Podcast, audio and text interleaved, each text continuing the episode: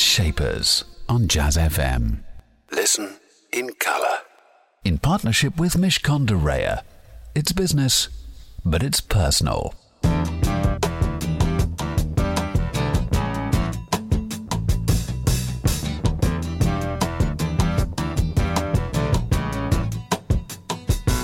my friends feel it's their appointed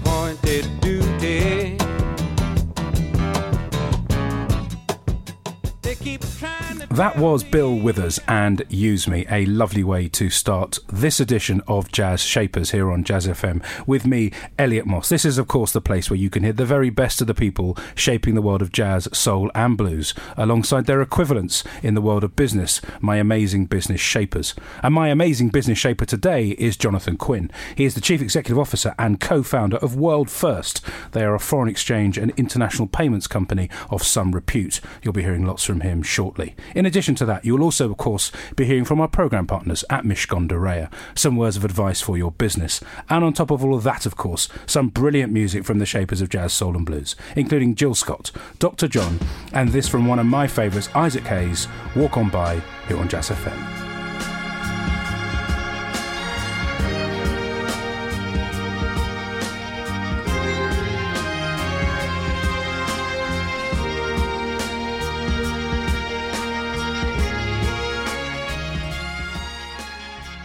Isaac Hayes and Walk On By. This is Jazz Shaper, as I said earlier, and my business shaper is Jonathan Quinn. He is the co founder of a business called World First. You may not have heard of them, but by the end of the programme, you will know all sorts of things you never thought you would know. He's also, as I said, the chief executive officer. All these lovely titles, I love it. The one thing that is true, Jonathan, is that whatever happens in life, you will always be the co founder of World First. That's true. Yeah, I'll be able to clutch onto that. Now, tell me, what does World First do? And people say talk about foreign exchange and international payments. Let's start there.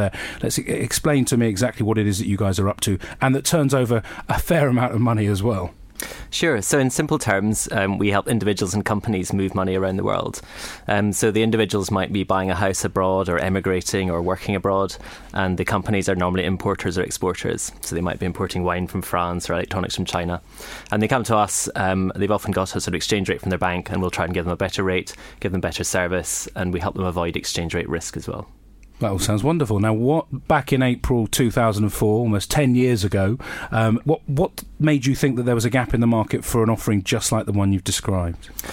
Well, I used to work for various banks, and in fact, my co founder and I started on the same day at a bank in 1996. And we were looking after massive companies, and they were getting great rates and service, and the banks would sort of you know, fly out to see them. And um, we kept meeting people at smaller companies, and they seemed to be getting you know, far less good service and, and poorer rates. And it was the same with individuals. It was around a time when lots of people were buying properties abroad, um, and you know, friends were coming up and saying their parents were buying a house in France, and, and the exchange rates were you know, a long way from where we thought they should be. So the idea was simply that we would sort of bring the product, service, um, and rates that the big companies were getting and give it to the smaller companies and to the individuals. Was that an easy thing to do? Because I imagine you weren't the first people to have thought of that, especially not with your, your banking background. How, how did you pull that off? It took us about six months to get going. Um, we had to. We, we both decided that we would rather save money and um, start without borrowing any money or having any investors. Um, so there was that gave us a bit of preparation time, but also meant we had some you know financial security around it. Um, one of the hardest things, I suppose, was to make sure that we had um, uh, banks to support us because we obviously then need to um, cover the foreign exchange transactions in the market and make the international payments. Um, so we had to arrange that, and that was probably the most nerve wracking bit because um, they wouldn't really talk to us until we were ready, and, and if they'd said no, we wouldn't have had a business. So um, I guess that was the big deal breaker that we managed to get through. Um, we'd looked at the other companies in the market, and, and, there were a few at that time. Unfortunately, we weren't first. Um, and, and I suppose we just possibly arrogantly thought we could do it a bit better. And um, we, we were very focused on the technology, and we thought if we used good technology, we could really improve the process. Um, and we were very focused on the customer service point. Um, and we thought if we really look after these customers, you know, they'll come back and we'll build a good business. Find out much more from how Jonathan Quinn has built his business world first into what is essentially a world beater in foreign exchange and international payments. Uh, time for some music in the meantime. This is Jill Scott and Getting in the Way.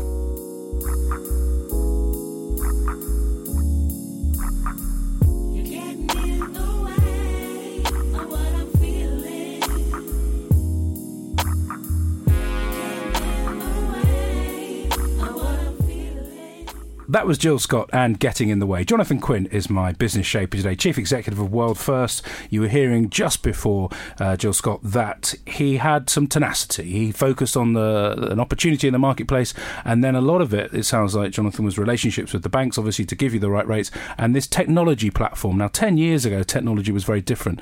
What did you know about those various elements? I mean, tenacity is an attitude, but actually relationships with banks, finding the right technology platform. What what enabled you to actually find the right places to, to focus on? Yeah, that's an interesting point. So, um, towards the end of my time at the banks, I was working in a kind of dual foreign exchange trading and technology role. So, I, I was sort of sold on the idea of what you could do with technology and, and how much you could improve the process. And um, I guess also I was quite lucky when I was at Edinburgh University in the early 1990s. We were very early to have the internet. So, I'd always been very interested in technology. I'd always kind of followed what, what, what you could do and, and tried to sort of understand what the sort of cutting edge was. And, and so, we wanted to bring together the, the personal customer service and being available on the phone with making sure that when we said we were going to do something, it would work, and you know we wouldn't make mistakes. And um, so it, it, was putting those two pieces together. I guess having worked in a bank helped us understand um, what what motivates the, the bank, and so we sort of understood what we needed to do. And you know these days compliance is a big part of that. You know we have to be extremely strict about things like that um, to make sure that, you know that the banks continue to be happy to to support us when we're offering our service to our clients. But while you were studying law and accounting at Edinburgh, which I believe is what you did, and a couple of fine subjects there. Um, did you think I'm going to run my own business? Was it already brewing? Yeah, I'd always wanted to run my own business. Um, I still don't know exactly where that came from because my parents were both medical. But um, how did the entrepreneur, yes, tr- yeah. trickle out of that? That's extraordinary. I, I think I just, um, I suppose it, it, was the 80s, so maybe it was something to do with Thatcher in, in that time. But um, I, I set up my first business when I was 16, um, dealing in personalised number plates, and I suppose that gave me a taste for it. And, and I realised that um, prior to that, I was doing a uh, paper round, so you know I got to see that you could really make quite a lot more money quite a lot more quickly um, uh, doing something like that, and, and, it was quite exciting. And I suppose it was a bit different, and and um, yeah, I was just interested. And uh, uh, my parents had a friend who, ran hotels, and I was always quite inspired by him. And I was quite into cars, and he also had quite cool cars, so I probably put those th- things together and thought, well, that looks like a, a good route in life. So it goes back a hell of a long way. Find out much more about what inspired my business shaper Jonathan Quinn to build what has become a, a really powerful global business. Latest travel in a couple of minutes, but before that, some words of wisdom from our program partners at Reya for your business. My name is Andrew Remington, and I'm a corporate partner at Reya. I spend my life assisting clients doing M&A transactions and raising capital. Having done many, many deals, each deal uh, has many similar components, but one thing is always different, and that is the people. Uh, understanding the individual personalities of a deal is critical to the success of any transaction. Good negotiators adopt the 80 20 rule. Generally speaking, the other parties around the table do 80% of the talking, and the good negotiators listen, try to understand what the key issues are that the other parties need or want to have from the transaction, and then trying to be sympathetic to those whilst not losing sight of your own uh, business deal. So be a good listener, um, but don't lose sight of the goal, which is to achieve a deal that works for both sides. Jazz Shapers on Jazz FM, in partnership with Mishcon de Reya. It's business, but it's personal. You're listening to Jazz Shapers with me, Elliot Moss, every Saturday morning, 9 till 10 here on Jazz FM. You can also catch us on a British Airways flight if you are so inclined, or even on ft.com or cityam.com. Or if you just fancy going to iTunes, you can look in there at the 100 or plus programmes featuring all my wonderful business shapers. If you want to tweet us today, the Twitter handle is at Jazz FM, and I will endeavour to get back to you. Jonathan Quinn is my business shaper today. He's the chief executive of World First, and you were hearing earlier, I hope that he has helped grow the business along with his co founder to become and now what's the turnover? It's billions, isn't it? Uh, it was over ten billion dollars last year. That sounds. I mean, that's a ridiculous amount of money yeah. for for the, for the boy that did a paper round. You know, the aspirations start young, and as you said, you then actually got hold of what the idea might be often people are focused on what they want to build. They don't think about the money. Were you going, I want to build a $10 billion turnover business, or was it not like that? No, not really. I mean, I think it's very difficult when you're starting to, to look too far ahead. Sometimes people give me business plans for businesses that haven't even started and they've got sort of five year projections, and it's, it's very difficult to do that. So we really only looked a couple of years ahead. So, so we had some goals that we wanted to try and get to um, by then. Um, and but but after that, you know, we had the odd dream. You know, you probably as you're going to sleep at night think, what, what, if we built a really big business? And, and to be honest, I still have those, you know, because I still think there's lots to go. Um, but it wasn't really about the money. We did genuinely want to try and make the process better.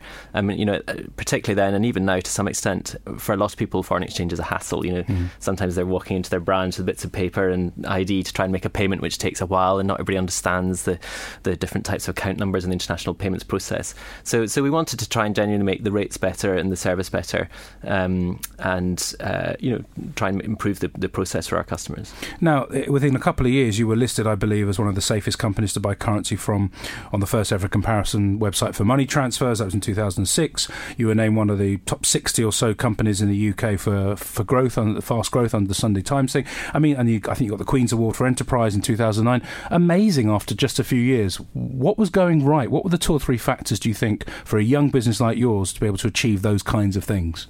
Sure. Well, I think there's a number of things you have to have in place. The most important of which is the people, and that sounds like a cliche, but it's it's absolutely true.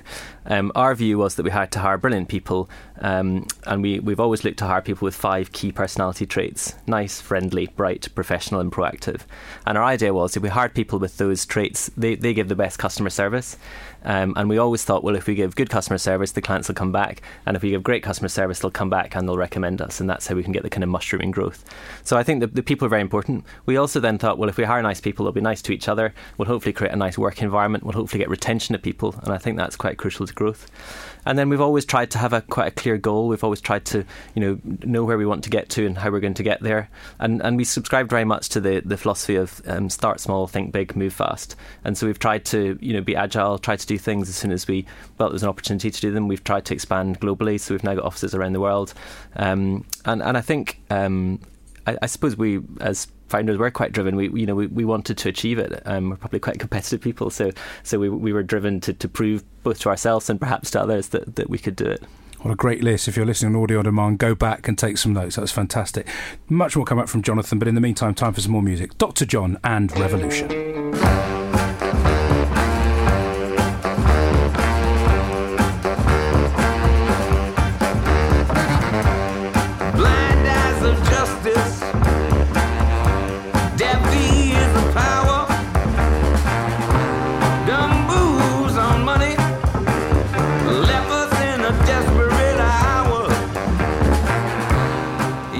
Was Dr. John and Revolution. Jonathan Quinn is my business shaper. Jonathan, we've been talking about the factors for success.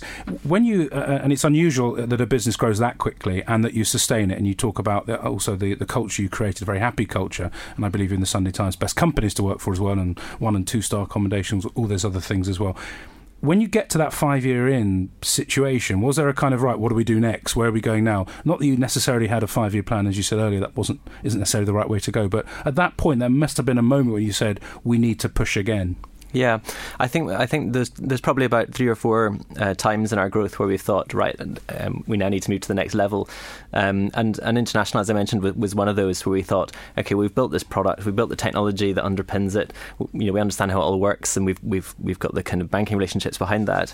Now we should roll it out internationally, and with the right systems, that that's not as hard as it sounds. You know, I could probably open an office in Germany tomorrow because once you've got an internet connection, um, you know, we we could pretty much turn it on. So don't make it sound so easy. How many people do you have working for you, just for perspective? Uh, we're about 230. In three different locations? Yeah, mainly in the UK, uh, America, and Australia. We've just opened an office in Singapore. So it's like the warning at home don't try this at home unless you really know what you're doing. Because that's a fa- I mean, you do make it sound easy, but you're saying that technology is a massive enabler. Yeah, absolutely. We, we have to have that underpinning what we do. Um, it's just that the way we've built it enables us to kind of roll it out. So, so that was one of them where we thought, okay, we could we can really scale this up and I suppose we reached some sort of financial milestones that, that, that, gave us more security to feel like we should push on and, and to reinvest some of the profits from the business. Um, and so there's times where we thought, actually, okay, we need to hire now. We need to move to better offices. Um, you know, we need to hire more developers. So you know, we're always trying to think ahead, and you know, we're we are becoming more of a technology business by every day, and, and that requires some investment. And you know, we've got a great programming team, and I think again that that helps us. Now, this all sounds jolly.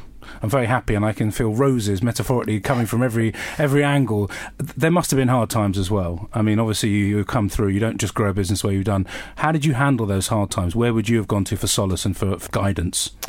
Yeah, well, I think that's that's where it's quite helpful being co-founders. Um, you've got someone else that you can, um, you know, bounce ideas off, or you can go to when you're feeling down. And and um, we also have a chairman who's very you know helpful and, and provides support.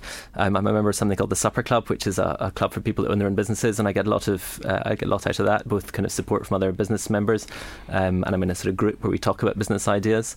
Um, we have we have been quite lucky. We've had a pretty good run. We haven't had any kind of major dramas. that some of that is probably luck, and some of it is that we've tried to, you know, always think about the risks and try and avoid them, and you know, try and be sort of prudent in our, our growth.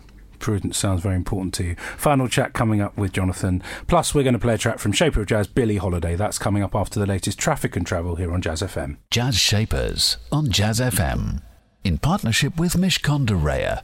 It's business, but it's personal.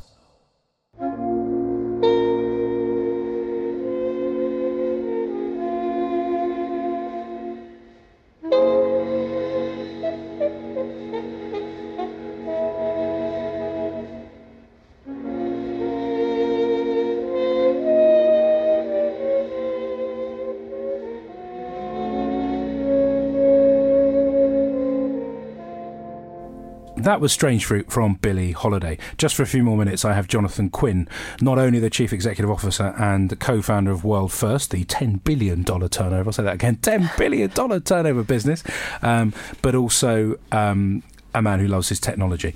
Now, recently, your business has had an event, um, which in, in normal English means that some people have come and invested in you does that make a difference to your mindset as you now go forward? I mean, you're still obviously a significant owner of the business. You're still, as we said right at the beginning, you're still the co-founder.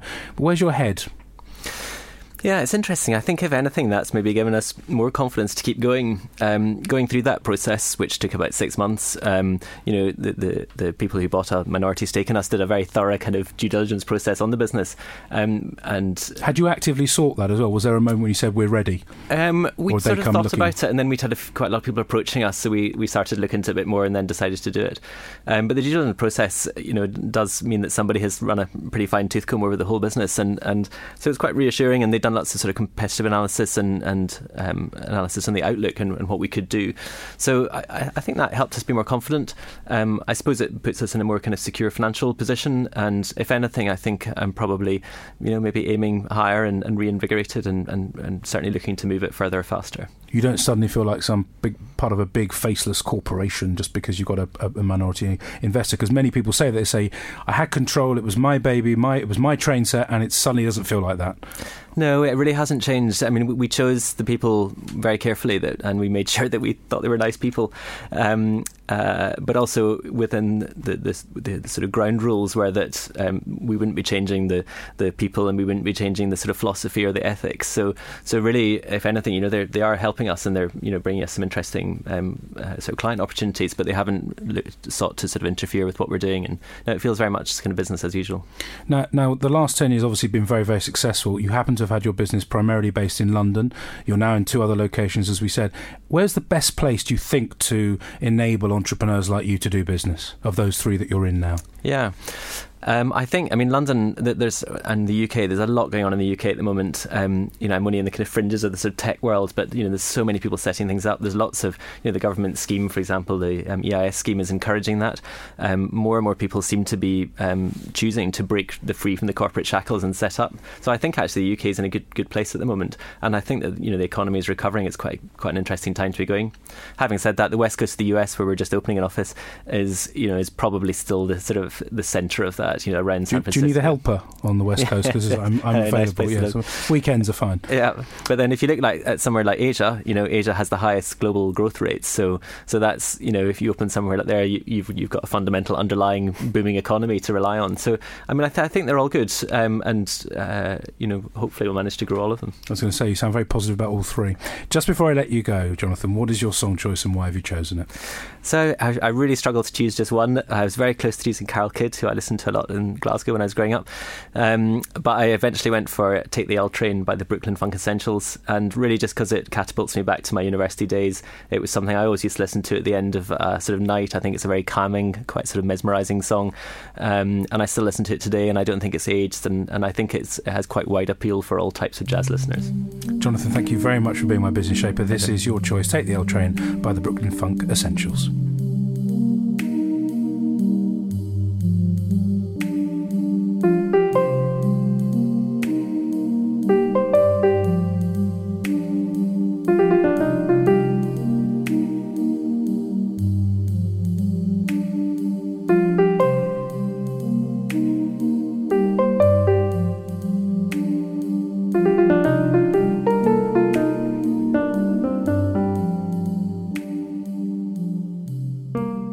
That was Take the L Train by the Brooklyn Funk Essentials. The song choice of my business shaper today, Jonathan Quinn. What a kind man, positive, and a really fantastic thought. Start small, think big, move fast. Join me again, same time, same place, for another edition of Jazz Shapers. That's Saturday, 9am here on Jazz FM. In the meantime, though, do stay with us. Coming up next, it's Nigel Williams. Jazz Shapers on Jazz FM. In partnership with Mishcon de Reya. It's business, but it's personal.